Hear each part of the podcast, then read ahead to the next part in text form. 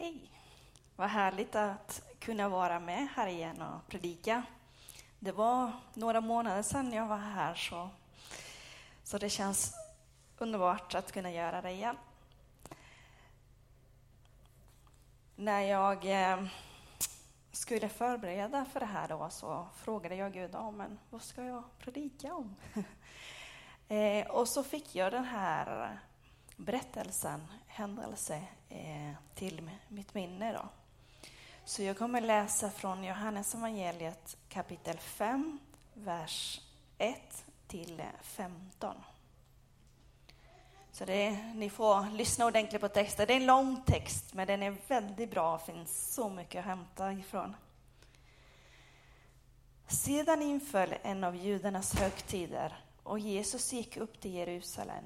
Vid fårdammen i Jerusalem finns ett bad med det hebreiska namnet Betesda. Det har fem pelargångar och i dem låg en mängd sjuka, blinda, lama och lytta. Där fanns en man som hade varit sjuk i 38 år. Då Jesus såg honom ligga där och fick veta att han hade varit sjuk länge frågade han honom, vill du bli frisk?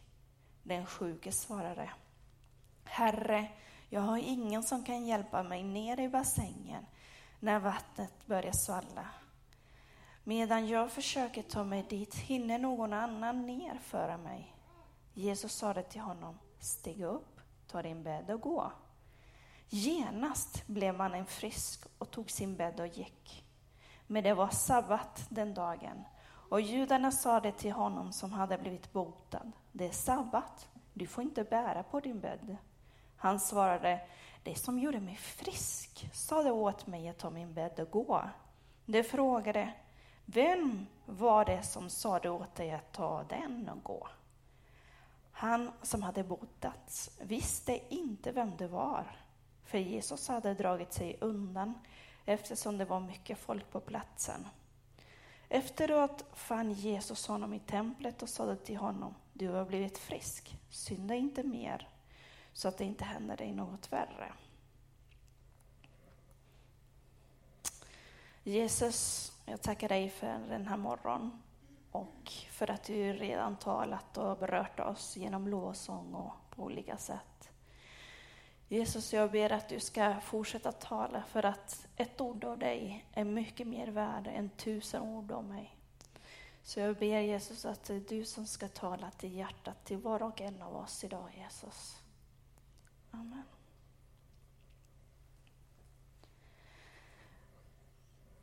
Jag tycker det är så spännande när man har en bibeltext och man eh, läser den och så kommer det massa frågor och, och så gräver man in sig och börjar studera den. Eh, för att ja, få se vad, vad andra säger och för att få en lite mer fördjupning. Eh, jag upptäckte flera saker från den här texten när jag eh, studerade den. Det är att den här berättelsen finns endast i Johannes evangeliet, inte i någon av de andra evangelierna. Eh, varför är det så? Svårt att veta. så är det i alla fall. Eh, det var en vattenbassäng i Jerusalem, nära fårporten. Fårporten var där man tog fåren till templet för att sedan slakta dem och offra dem till Gud för syndernas förlåtelse. Eller så här. Och efter, utanför den här bassängen så låg det blinda, lama och lytta. Eh, det är också att de torkade, till exempel förtorkad hand och så här, så det var lite olika sjukdomar. De väntade de var där och väntade på att vatten skulle börja röra på sig.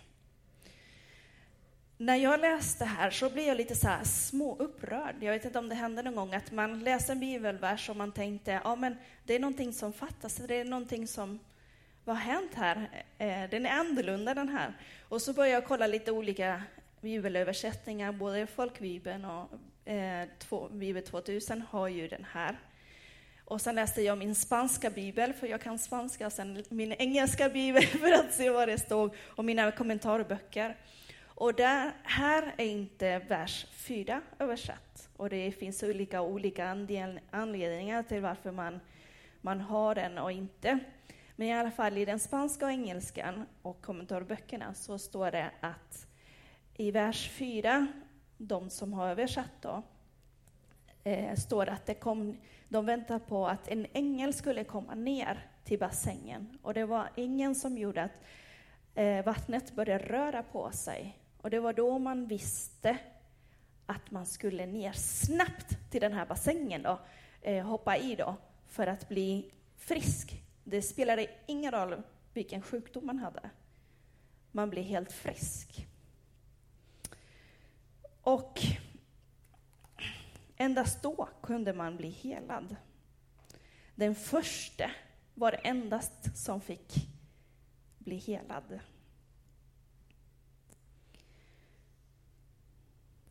Där fanns det den här mannen som Bibeln berättar om. Det finns inget namn, men det står att han hade varit sjuk i 38 år. Och den här sjukdomen lät inte honom, eller begränsade honom ganska mycket från att gå ner till den här bassängen.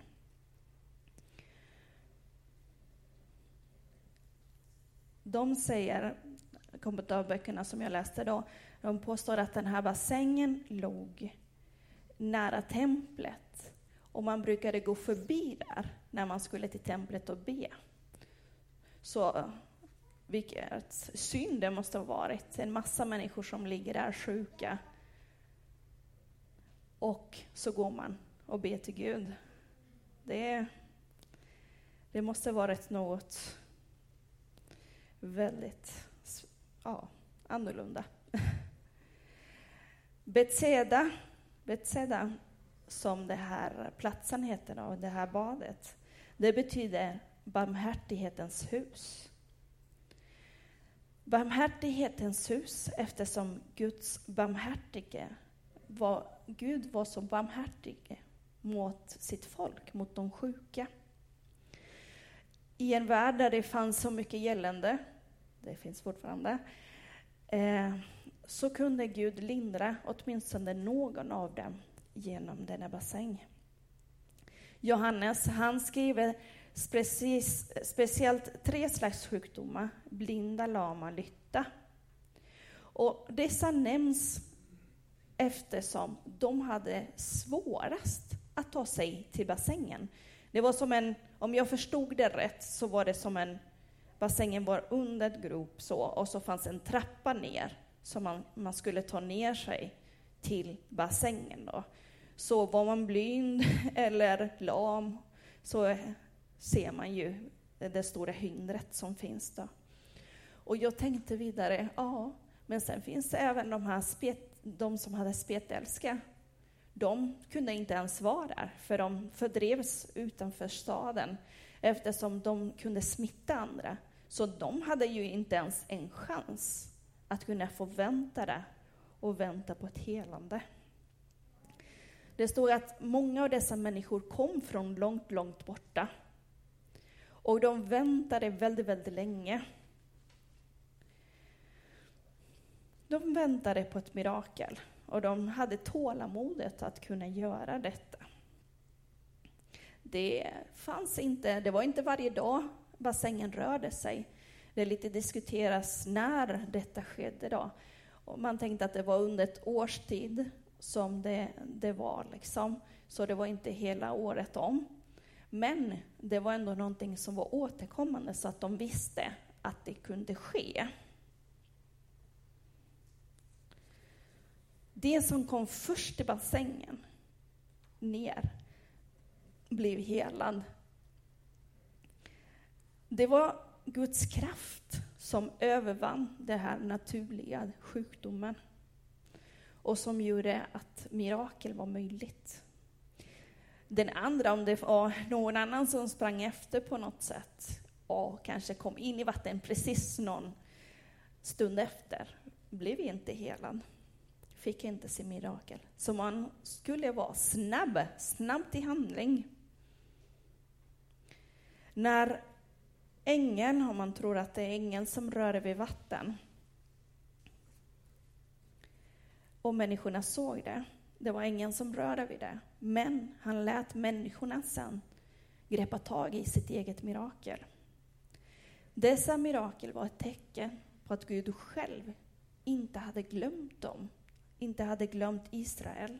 Trots att de var under den romerska styret, trots att de var inte ett självständigt eh, land, så hade Gud inte glömt dem. Det finns teologer som säger att bassängen och mirakel som fanns där var en representation av vad som skulle ske och vad som skulle komma genom Jesus. Vattnet hade använts för att rena sig i olika renritualer och nu för helande. Man kan säga att ja, 2000 år efter så lever vi fortfarande ändå i samma jord. Det finns mycket elände och mycket av syndens konsekvenser kan vi få uppleva. Och det påverkar oss idag. Livet kan vara många gånger tungt. Och man kanske är väldigt trött på att vänta på en förändring, på att någonting som ska ske. Men om Gud var barmhärtig då, genom denna bassäng, hur större är inte hans barmhärtighet nu? Hur större är inte mer himlen är öppen för oss? Vi måste fortsätta tro, vi måste fortsätta hoppas på att den mirakel vi behöver kommer att ske. För att Gud, han, Gud har sin eviga vattenkälla som vi kan komma till, där vi kan få ro, frid och helande. Eh, jag var i kapellet uppe innan vi började här och så gick jag igenom lite min predikan, så kom jag att tänka på ett vittnesbörd. En, eh, en bekant till min man David hade varit sjuk många, många år, över 20 år också. Jag vågar inte säga hur många år, men det var väldigt länge. Han hade jätteproblem med ryggen. Eh, så han fick ta starka mediciner varje, varje, varje dag för att kunna orka gå upp från sängen. Och det var många som bad för honom eh, i olika konferenser, mer kända predikanter, mindre kända. Eh, det var massa som hade bett för honom, men han, han blev inte frisk. Och en dag så var han på ett LP-möte, för han brukar vara där och, och hjälpa till sig. Där. Och så satt han där och de bad enkelt bön tillsammans. Och han plötsligt kände att smärtan försvann. Den försvann helt. Liksom. Han hade väntat så länge på den här mirakel och plötsligt var den där. Det kom som en väldigt överraskning för honom. Liksom. För ibland tänker man liksom, oh, ska man bli helad så alltså behöver man få förbön från den personen eller den personen. Men nej, enkelt bara med Guds ande så kom helandet. Den här mannen som Jesus går fram till, hans sjukdom gjorde det omöjligt för honom att gå snabbt ner till vattnet när den rörde sig. Det fanns inte heller någon där som var beredd att hjälpa honom och ta ner honom till bassängen. Han var helt ensam i sin situation och sjukdom.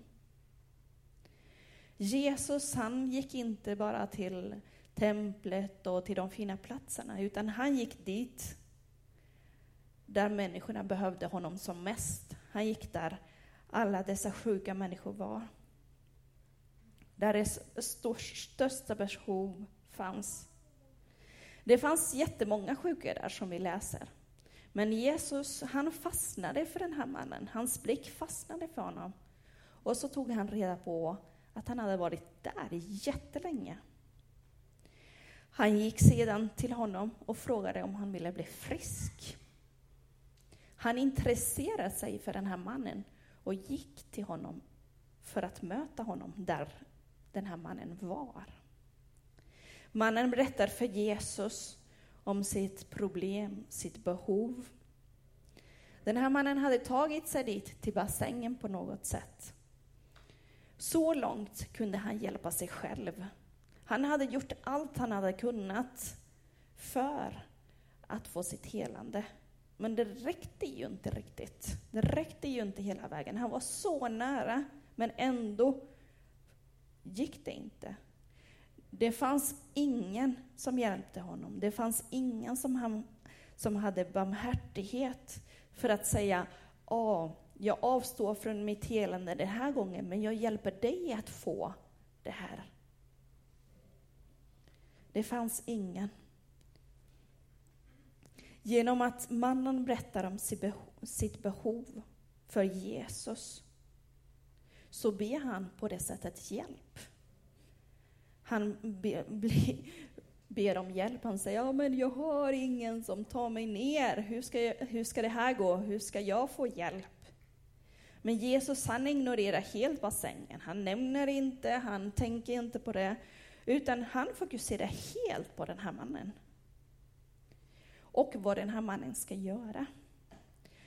När Jesus sa till den här mannen, stå upp och gå och ta din bädd, så menade Jesus att han skulle ta sin säng, för det, sängen representerar att han var där och skulle vara där.